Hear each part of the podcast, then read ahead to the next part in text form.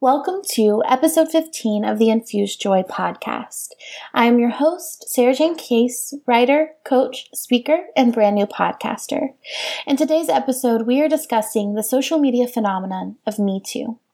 With today's subject matter, I find it important to warn you of possible triggers of se- sexual harassment and abuse.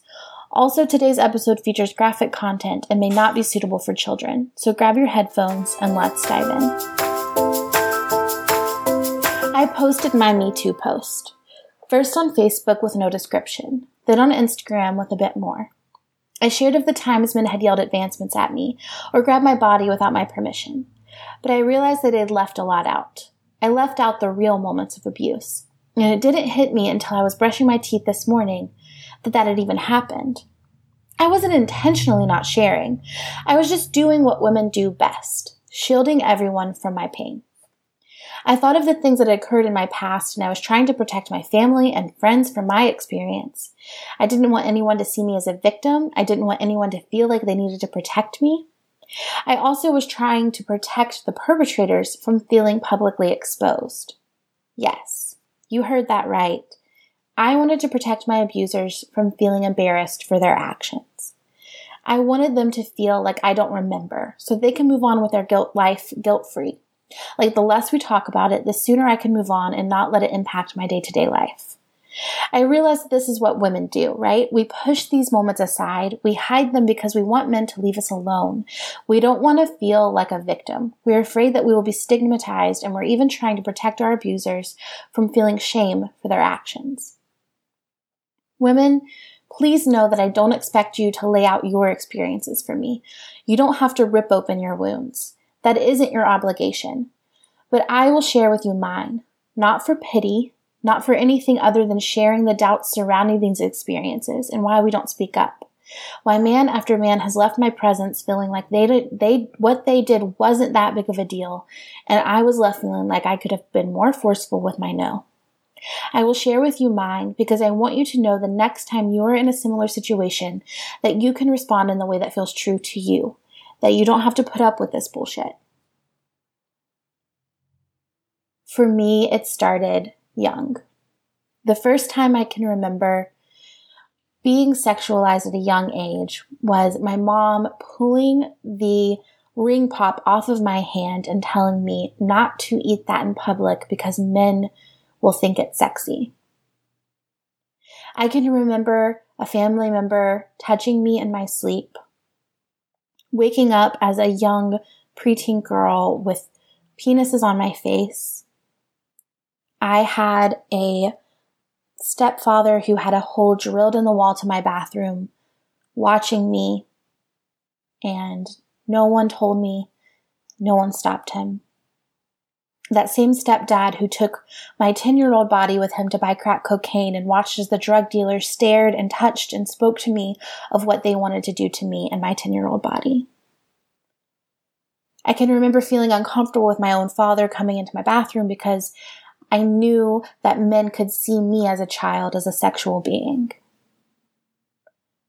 My first kiss that turned into more because I didn't think I had a choice to say no friends in high school who woke me up while I was sleeping to show me their penis and ask me to touch it. A friend on a plane on a mission trip asking me to look at and touch his penis while everyone else is around and while I was just trying to go on a church trip. A high school friend at church youth group eventually groping me with his foot under a blanket that we were sharing every man that told me that I liked whatever they were doing to me simply because I was a redhead. The time a perfectly consensual act of oral sex turned into being forcefully face fucked until I threw up and he still asked me on another date and didn't understand why I said no. And I questioned if I was trashy or even being in that position in the first place a meetup with someone who I was getting to know to see if we wanted to go on a date, turning into him holding my head back against my will and kissing me before pulling down my pants and having sex with me while I actively said no. I pulled myself together, cried a few tears, and drove straight to a friend's birthday party where I told no one for at least two years.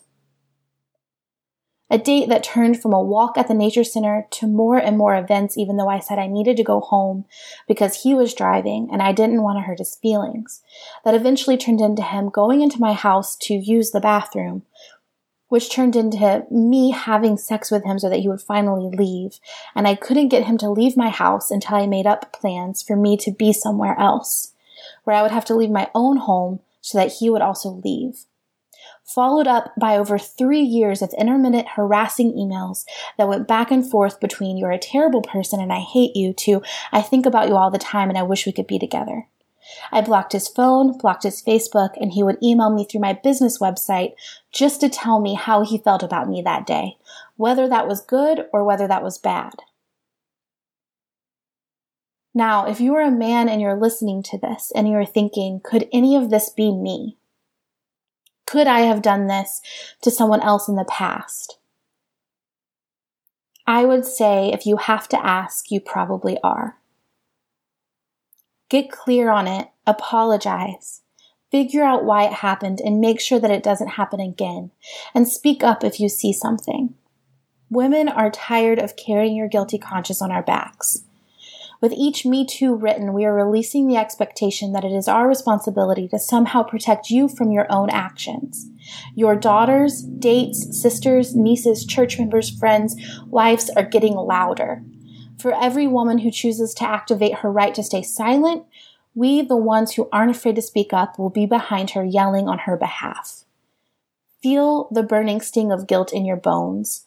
Listen to the women in your life as they speak of what they've so regularly experienced, what we've normalized as a society.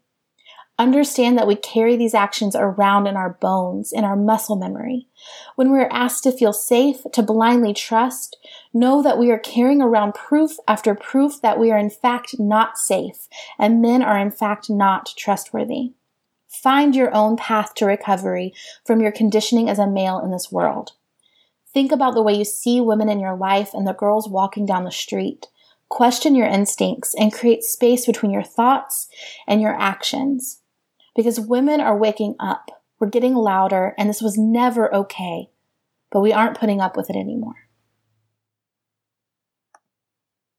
I'll see you next week.